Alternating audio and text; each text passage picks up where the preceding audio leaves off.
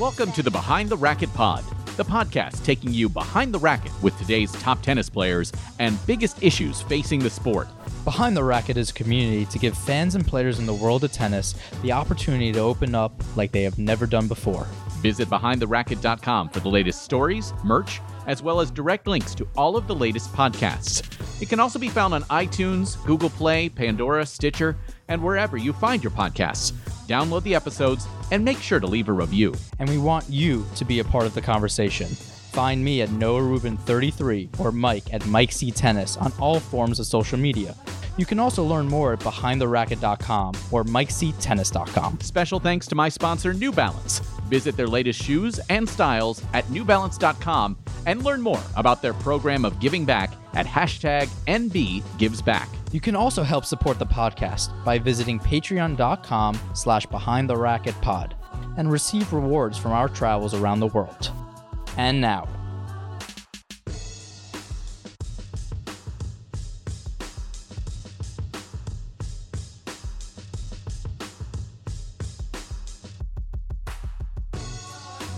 Our guest this week, former ATP pro and coach of both Noah Rubin and at times working with Nick Kyrgios, Philip Simmonds. You were with me during my first main draw Grand Slam win in Australia uh, against Benoit Paire. You know, you traveled with me. We did a lot together.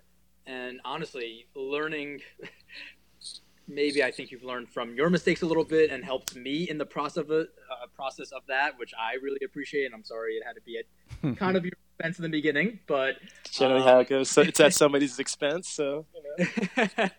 but how have you, through everything, had this positive outlook where maybe it has your life has taken different paths than you might have wanted to, or and you know I think a lot of people, you know, you could use the word lazy, but I could just I think people use the word lazy because they see so much talent. Mm. I think that's where it comes from.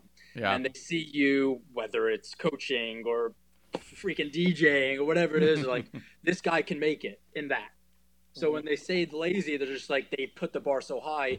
But how has life been for you since tennis and, and getting into coaching and helping guys like me? How what kind of experience does that feel like? Uh, I mean, it's been rewarding just because I can kind of fill in those holes and gaps that I don't think that I necessarily had, and that's not a knock on anybody that really worked with me. It's just there were things that you know weren't communicated to me as a young man that if they were communicated to me a little bit better, I might have taken a different approach and maybe mm-hmm. done things a little bit, you know, in a in a better light that people might have respected more um, and might have not called me lazy, you know. So um, because obviously, you know, when you're talented, people expect a lot of things from you. Um, it's a gift and a curse. Like, you know, I still feel pretty good about the fact that I went out and tried. You know, coming from Long Island, it's not something where like it's it's a you know it's a thing. Like growing up in New York, and my parents are Jamaican, were immigrants, like Bronx, moving to Long Island, and so on and so forth. Like yeah, I wish I could have been top 10 in the world. Who doesn't? But, you know, I had a hip injury. There's somebody that I cared about that passed away in a car accident. Like, there were things that happened, real life things. And um,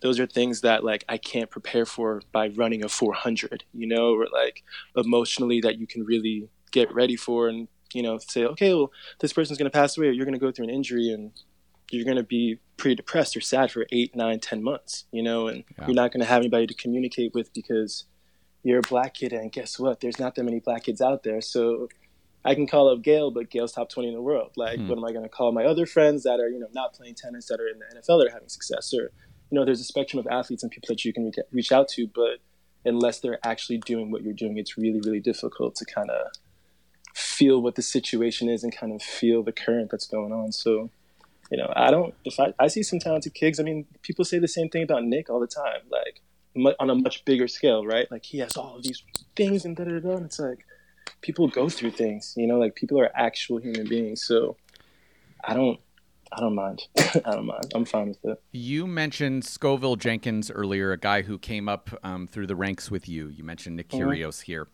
Um, Nick is a little bit different, um, coming from Australia, whereas you and Scoville Jenkins, uh, a, a couple of guys who are African American. Mm-hmm. How how do you think, in, in, terms of the realization of what it means to be a, a black athlete in the U.S., How do you think that plays out in, in the U.S. versus Nick, who has been obviously a, a, guy who's had to deal with a lot um, as one of the top players out of Australia. How do you balance that the U.S. versus Australian? Um, I don't know what the re- necessarily the right word is, but how, how you guys came up, how you guys dealt with that, um, being an African American versus a, an Australian who has dealt with certainly some some racist issues down in Australia. Yeah, I mean, I don't I don't know if you could really compare the two. I mean, like I'm not really sure what Nick's experiences were in, ter- in terms of like race. I can only speak for like what I went through and Sko went through. Um, I know Dustin still goes through it. Mm-hmm.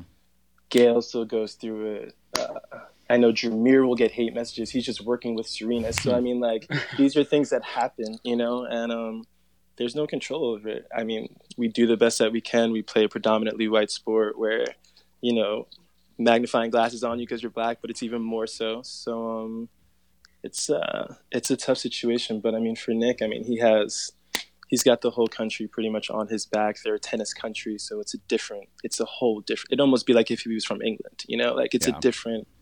It's a different world, you know. Like we're not in the upper tier of sports in the states, so it was. Uh, it was a different experience. It was maybe even a little bit more hurtful and tough, just because the bubble is so small. So you're almost looking around like, was it you? You know, like who, like who's doing this? Like who's allowing this to kind of go on? And you know, it's tough when you get in situations and you feel like there are people that should be sticking up for you or kind of seeing what's going on, and you know, they kind of turn their back in their own self interest. So it's it's part of growth, as they say. um, you know, I, I've started behind the racket to kind of at least get the conversation going, but this hasn't gone into to race or gender equality, whatever the case may be. Mm. But you know, did you feel both? I mean, two questions. One, did you feel this pressure to be a success story? You know, that feeling of, you know, I don't even know why it's still a thing. Is as a Black American, I have to come up. I have to be that guy. Of course. also, on top of that, you talked about not having other people around you to talk to. You know, still at this point in time, do you feel like you can't share your experiences, let's say, with even somebody like me? Um, not necessarily. I mean, can you go back? What was the first question again? I was thinking about. I was thinking about the second. no, part, good. Never good to ask two questions, but uh, the idea of being a success story and that okay, pressure. Yeah, yeah. Uh, that definitely was a thing because you see the other guys. There was MaliVai Washington, Phil Williamson, mm. LeVar, Harper Griffith, um, James you know, James took me under his wing, was super nice to me, let me live with him at Saddlebrook. Um, there was all these people that did all these things for me, uh, where I felt like they were doing all these things for me, and I wanted to do it for them, you know. And um, you put a lot of added pressure on yourself. Obviously, you feel that every year when you play in New York, um, mm. that you want to show up and you want to show up for the people that care for you most. So um, I think everybody deals with that pressure. Uh, I think it might be magnified again because you want to be the one that kind of breaks the seal. You want to be the Serena of the men's side, right? Like Serena's killing it, and you're just like, damn, I wish I could go out and beat Roger at the, at at Wimby and just be like, yo, here I am, like, mm. and then open the floodgates for all of these African American tennis players, right? Like that's the ideal. That's what everybody wants to do. Um, but it's tough, man. Like situations happen where you're playing a 128 draw and there's three black kids in the same section, and you're kind of like, wait a second, let me run those numbers and see if there's a probability of this happening. You know, so there are hurdles that you can't really address. There are things that you can't really say that suck, quite frankly. But you know, they are part of kind of this game to try to get to where you want to get to to kind of open open these roads for these people. I mean, I don't want to say Coco's got it easy, but like, man, Serena did a pretty good job, like laying it out. Serena and Venus, you know, um, Althea Gibson, like, there's a bunch of people that came before. Now Coco can step in and really own her spotlight without feeling like she's trying to catch up to any of the other women because they've done it already. So um, she can be herself. So it's it's pretty cool. It's pretty cool. This is a pretty unique time um, in, in in the U.S. Uh, you're you're talking to two like white guys, one old, one younger, who you've known certainly uh, with Noah uh, uh, quite some time. Um, it, it, we're at a point where uh, the the African Americans within our generations, if you will, um, I'm I'm 43, Noah's 25, are, are looking at these opportunities here to really grow and, and cr- kind of develop the African American structure within the sport of tennis. How do mm-hmm. you think your uh, experience within tennis has really differed or, or been ex- uh, different from people who have just you know never necessarily been within the sport of tennis? How do you think? If you will, racism is different within tennis versus how African Americans African Americans experience life it's just magnified, right? Mm. Like I can walk on a street, you know, on a normal day in America and you can feel it, but you won't feel it the same way as if you're at a tournament and you go into your hotel and you have your tennis bag and somebody takes a step to you towards to towards you. I'm sorry to go in the elevator, and they decide not to get in, hmm. right? Or they won't let you into your hotel because they don't think you're staying there. So there's a there's a difference because tennis is one of those sports where it's it's at the one, two, three percent, you know, where it's a lot of wealth in it, um, similar to golf, cricket, horseback riding, whatever the case may be, and it's you know, there's money in it, and um, when there's generally a situation in a structure where there's money involved, especially at those upper tiers, there's not a great number of African Americans involved, so just yeah. a little magnified. You know, obviously there's a lot of people talking about the world issues right now. We're talking about tennis because you know we're trying to do our part. You know that's mm-hmm. that's kind of what it is, and we want to be a part of it. And Evan, I've spoken to him many times, and I'm making fun of him for traveling to Uzbekistan, to Mexico, to. And I'm like, what are you doing? And you know he's mm-hmm. opened up and he's laughed, but not until his recent story when he basically said he felt safer in Uzbekistan than he did walking down the streets in the U.S. Do you think on a smaller scale, which is tennis, do you think you know we're going to have these talks where you know it's a must? Do you do you find yourself getting involved with them? Is this something? I mean, at such a smaller scale, you talk about anti-Semitism, which we don't mm. deal with it because we're white. You know, yeah. we don't have the same feeling. But then you talk about, you know, when does this conversation come in tennis? When does it happen and say, hey, we have to get this going and we have to support each other? I mean, you would hope that it happens soon, right? Like with everything that's going on. yeah. I mean, yeah. I mean, there's no better time than right now. Um, you would have thought it would have happened when like Arthur Ashe was around, like Muhammad right. Ali, and like guys like that when things were really kind of opening up. But again, like there was no access, so there's not a large amount of African Americans kind of like putting their imprint on the sport. So. Um, now more than ever. I mean, you got Frances doing great, Coco's obviously doing great. You still have Serena kind of leading the forefront. Um, I saw her her um, interview, I think, or whatever she was doing with Alexis yesterday, which was awesome. Um, or I'm sorry, Alexio. Uh, is that how you pronounce his name?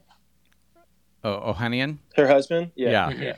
Sorry, I just whatever. So I was trying to pronounce it right, but um, yeah. So you know, you, you you watch those interviews and you kind of see these conversations happening, and it's encouraging. It's definitely encouraging, but you know, it's it shouldn't take you know all of this just for basic human rights to kind of be looked at and be like, oh, maybe we're not doing that right, or you know, we have all these killings taking place, but it's like there's still a generation of kids that are being poisoned in Flint, Michigan. You know, so there's all these things that are still going on, and it's like, when can we get past this? Because mm. honestly, like you're limiting a portion of population's intelligence. It's the same thing when they were doing this, doing this with women, like how are we going to move on as a society if you're omitting half of the intelligence on the planet? So it's like, got to bring it together in some way so we can kind of move forward. But it's got to be a conversation happening sooner than later. So how do you balance that um, as someone who has gone through it as a player?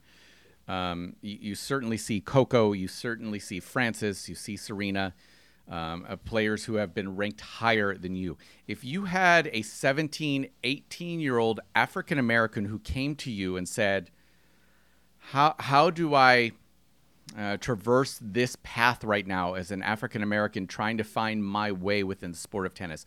What would you say to them? I mean, I would say the same thing to everybody. I would say stay close to yourself, honestly, because it's so difficult, right? Like you're in a system where you're traveling. Most kids at that age aren't on the road that much, mm. you know, coming out of juniors. So I would say, you know, two, three weeks on the road tops. You know, make sure that you get home enough so that you remember who you are. You don't really lose your roots because a lot of the confidence that you've gained throughout your career has come from your home. Um, and just the stability and knowing who you are. And I mean, that's that's what it is in crunch time, right? When it's four all in the third break point, it's like, all right, what am I doing? And it's it's not that voice where it's like, oh, I'm a little bit nervous. It's like, all right, I know what I'm doing. Yeah. And um, I think if you're away from home or you're away from your training ground and you're out for three to five weeks at a time, it's tough unless you've got your whole team with you, three, four guys, which most people can't afford, and um, you're kicking up in luxury. So. Uh, not just me yeah. and Phil out there. Nah, so yeah, exactly. And... exactly. So, um, you know, a couple weeks here, a couple weeks back to kind of get grounded, and then you go back out because it's not just the tennis; it's the traveling, the eating, the languages, the stress of just being there, and you're trying to you're trying to get to where your dreams are. So it's difficult. You know, and, and you know, obviously, we're talking about this because we want to learn, we want other people to learn and educate themselves. But mm-hmm. what are you feeling right now during everything? Where is the next step for you? Do you reach out to young kids coming up? Is that a part of it? Do you are, are you out there? What what is the next step and what does it look like? Uh, it's I feel awful um, with what's going on right now. Uh, I don't think anybody feels good about it. It's just like it's almost like this plea, you know. It's like pay attention to us. So it's uh, it's not a great feeling because I mean, look, you got the NBA is whatever percent black it is. You got the NFL, and it's like you guys see us on TV all the time. Like, why there and like not in real life? So, yeah, it sucks. Um, nobody feels good about it. Uh, if if there are kids coming up, like, what do you do? You just try to educate them, right? Like, you try to form a system where you can educate educate them to let them know that they're not just slaves or whatever the, narratives that they think, you know, coming out of middle school and high school and just build them up so when they go out, you know, they could walk around with their head held high instead of feeling like they're, you know, the bottom of the totem pole for doing nothing, you know, just for existing. So, what would you change about your path um, to becoming a professional and now to becoming a, a, a coach, if you will? if I could change anything, um, obviously more time spent with me. Yeah, yeah, yeah. Def- definitely more, t- definitely more time with Noah. Um, probably what I'd say, what I just said, just kind of get back, get back home a little bit more. Honestly, um, I think I spent a lot of time in Florida because you know, coming from the Northeast, you always feel like you have to catch up. You're like, man, like there are all these kids that have been training in Florida, California, the guys over in Europe that have been going to academies. I mean, if I if you could hear the horror stories that we got from like what the Spaniards were mm. doing, what Rafa was doing, and like what what Richard's doing over there, and like how far behind we were, and like it's like, oh man, I got to go like six hours, or ah, there's something I got to do, and just an anxiety that you kind of put on yourself. It's like it's really unnecessary at the end of the day because you got to play. So, yeah, I mean, I look at you, and again, saying I've, I've learned from you is an understatement. I mean, we spent a lot of time together, whether just as friends or the mm. you know coach student, but you look at tennis, you look at the place it is now, um, take our politics out of it. Where is tennis ending up? You know, what what does it mean to you first, and then where will tennis end up in five years from now? We don't have big three anymore. We don't have Serena. Where does this all go? Uh, I don't know, man. great question, be, Noah. It's it's gonna be difficult. I mean, I thought they had something good going on with Laver Cup, right? I thought it's a really great thing to see these guys in a natural environment. We're social beings. Everybody's having a good time. Um, if you can kind of bring that over a generalized landscape and make it big for everyone so that you can have 150 people, something like that, get involved or like spread it out. I don't know, whatever. Some some type of team event. Um, I don't want to say you're gonna have to restructure the sport, but it's. I mean, we're struggling to fill stands right now, so you know, we might have to do a few things. I mean, I know and I have talked about like, you know, team events where you have 10 guys per team and or something like that. And you have everybody playing to try to get into a draft format and you kind of shuffle it out that way. And, you know, you travel around and you promote the game that way in different continents. But again, it's, it's an old structure and it's a, it's a discussion that has to happen with the people and the forefathers of this game and um, whether they're going to be okay with that I don't know. I mean, we're we're just getting to like getting out of super breakers so hmm. john doesn't have to go 70 68 to win a match you know so I, I don't know if they're going to restructure the whole sport right now but uh, i hope those guys play a little bit longer so it gives the younger guys some time to mature and You know, give them a platform so that they can kind of step into themselves. So when the game's handed over, you know, they can represent the game appropriately. You have been inside the box for Nick Kyrgios, um, a guy for a, a lot of the younger fans of the sport. It's kind of this you know entertainment value versus if you quote uh, the old old school uh, values of tennis um, mm. how how have you advised him how have you seen him grow and and how do you balance that that kind of dichotomy the idea of the the growth of the sport in in tennis when when it comes to somebody like Nick Kyrgios who can really take it to a different level versus uh, I guess if you will the old school values of tennis I mean, there's a few guys I think that fall into that category, right? Like Nick, Jack, like these yeah. guys are extremely like crazy talented, right? And um, just kind of get lost in the shuffle because they can do so many things, right? Like they're pretty articulate, you know, good tennis players, great on camera. I mean, there's there's a lot of things that they have going for themselves. So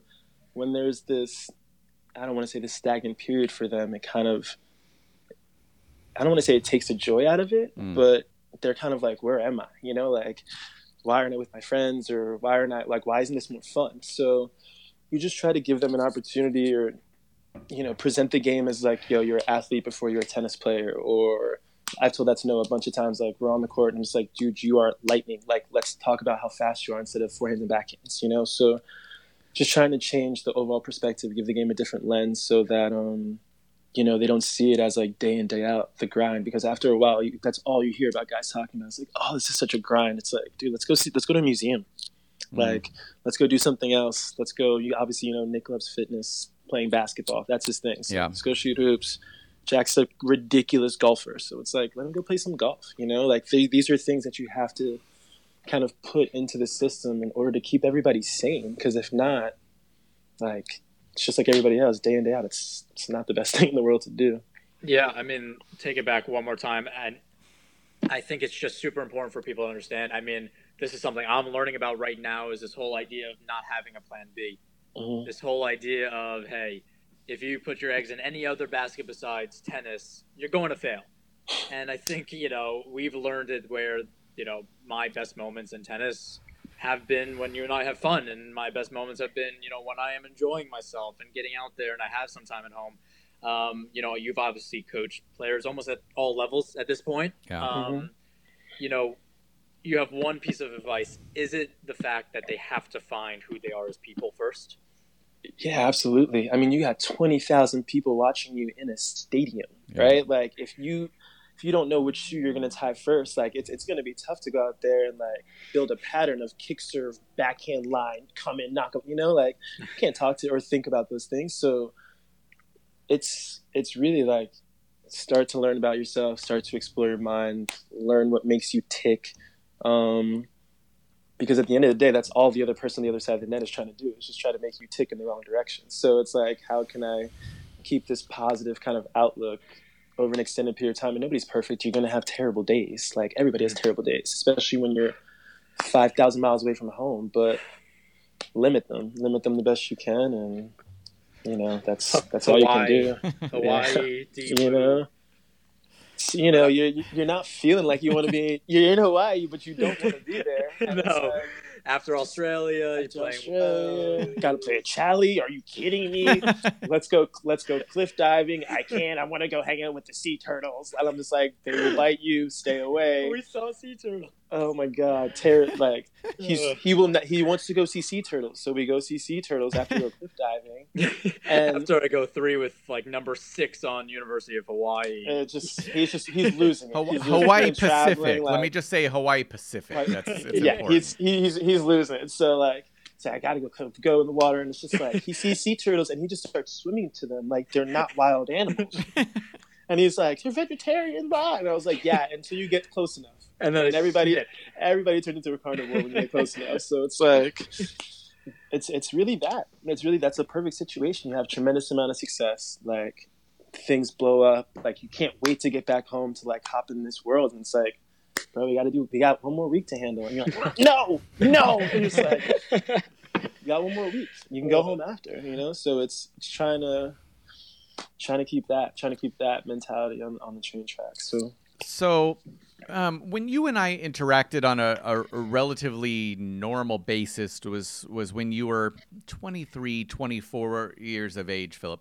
Um, mm-hmm. Your your last, uh, I guess, if you will, full season was in 2012 um, when you were 25, 26 years of age. I, am looking at the yeah. ATP page right now. So I'm thinking, uh, I'm thinking, yeah, yeah. yeah. remember, what happened in 2015? you, you, you played a couple of matches back in 2015, but your last, if you quote unquote, real match was the, the Champaign Challenger. I was mm-hmm. there for 20 in uh, 2012. You lost in first round qualifying to Daniel Wynn. Um, was that, that was, a set and a break? Uh, I'll, I'll, take your word for it. You, you, yeah, you lost in, in three. Lost in three. Ooh, six, like that. Six like three that, in the third. like that. Um, Still got it. Still got it. Still I, I, I remember just thinking to myself, um, this is a guy who's got that, that next level capability. How how do you talk to young players now? You have you and I follow you uh, on, on, social media. It's been eight years really since since you were at that point um, in in your career in your life. How have you changed? How have y- your interactions with young people changed? Where are you at now as a person versus where you were at seven and a half, eight years ago? I was quiet back then. you were. That was, is absolutely I was, true. I was very, very quiet, very shelled. wasn't very sure, honestly, what was going on. Like, I almost wish I saw that time. I mean, the, the only thing I knew was tennis. Honestly, yeah. it was just like, okay, well, I got to get ready to play this match, not understanding what I was feeling, what I was going through, where I was most of the time. Like I was just on a plane with my hood on, taking Tylenol PM so I can get to sleep and wake up, and hopefully I felt like good enough to get my body ready to go play. Mm-hmm. And um, now it's a different human being, I would say. Uh, like I think everybody grows and changes, but I think the biggest thing that I contribute i'd want to say is that i speak to the kids that i'm working with or yeah. speak to the people that i'm working with instead of speaking at them. And i think that was one of the things that i kind of struggled with when i was younger. I, I had a few people that i felt spoke to me instead of speaking at me. And um, i think that's a huge thing because you have to understand what the other side of the coin is right? Like you can't just dictate the conversation all the time. So there's got to be a little bit of give and take. There's got to be some compromise like any relationship that you're in. And um, you have to understand. If you care, you try to understand. And um, the players feel that. Like anybody that actually cares about you when you're playing tennis, you know, because it's so far and few between. So it's it's a very enriching feeling when you have when you have that, and it's organic. So you know that's that's what I try to do. I just try to really be or, as organic and as natural as I can with them, and let them know that this is a person-to-person interaction first before a coach-student interaction. As, so if you have a terrible day at school, let me know. As someone, as someone who's trying to grow um, out, outside of the sport of tennis here, um, mm-hmm. myself mm-hmm. again, 43 years of age, and I'm trying to listen as much a, as possible in this moment. Um, w- what would you say to people? Um, I followed your social media. Um, so many people are, are, out protesting right now as somebody who's a father of a five year old child. Um, what are those moments? What are those most important things that you can say to somebody? Uh, in in my perspective, how would you I- encourage people to grow right now? Listen to your kids. Mm. Listen to your kids because parents don't do that, mm. and most of the time, a lot of the things that kids do are just receipts from what their parents are doing, from what their parents say. So hate and racism and all that stuff, like you don't come out the womb like that. It's definitely taught. So if you want to be open minded, talk to your kids. Your kids have friends that are probably of color, or yeah. and if they don't have friends that are of color and they're in a public school or in a public environment, maybe ask them why they don't. Um, see if there's something wrong. See if there's an issue, because at the end of the day, that's what everybody's trying to promote. Like you just want to be cool with people, whether you like them as a person or not. You can still show them some type of respect. So you know, that's what I would say for people that want to do something different. Listen to your kids. Well, Phil, I mean, I miss you. I know Mike hasn't seen you in a while. It's, I you miss know, you. you know, it's uh, it's been it's been a minute for sure. Uh, I think we definitely have to do this behind the racket story for you know soon for no other reason than because of your hair, and that has to be promoted. yes, it has to be out there. and, Thank and you. people don't see it, and I understand you keep your you know your social private and everything, but like this has to be known. And you know, if there's something good gonna come out of this right now, we need we need some happiness. And that look at this, it makes me smile. Look at this. Yes, this is a big happy. It's like this shaggy rug look. I love it. It's just the way it is. Wait, Just- wait, wait, just wait, wait, there, wait. You know? You're talking about my mohawk, right? The blue Yeah. part. The Yeah. blue part. Is it, is it the blue part? Uh, I, it's it's about two weeks. I, I got I got like really really food sick last week, so I couldn't like re-dye it. Other other than Mm. that, like it would be totally blue right now. And I just want every all the hatred in the world to turn on Mike and his hair. you know, if we could get anything out of this, it's Turn, if switch it. Just center our hatred to a white man having a blue mohawk at the age of forty plus. old white it. man. Yeah, that's that's the important part. That's is it. the old living white the guy. dream. That's- the dream. I'm not saying you're a cure all, but it's it's a start. It's a start. But Phil, thank you so much for coming out. Of We course, know it's sir. tough times. We're we're here for you. Let us know if we can help in any way. Thank, you. thank you. again. Yeah, for sure, for sure. Shout out to Evan for sharing the story, getting Yeah, the ball sure. rolling. So Yeah, You know, it, was, it's awesome. it was it was big of him to do that. So Mhm. no, For thank sure. you again, and we'll hopefully see you soon. yeah, man. Hopefully, see you guys soon. Stay safe. The show might be over, but the conversation isn't. Join us on social media at Noah Rubin33, at Mike C. Tennis, and at Behind the Racquet. Expect new episodes every Monday or Tuesday. And don't forget to leave us a rating on iTunes. It really helps us expand and reach more listeners as we take you behind the racket.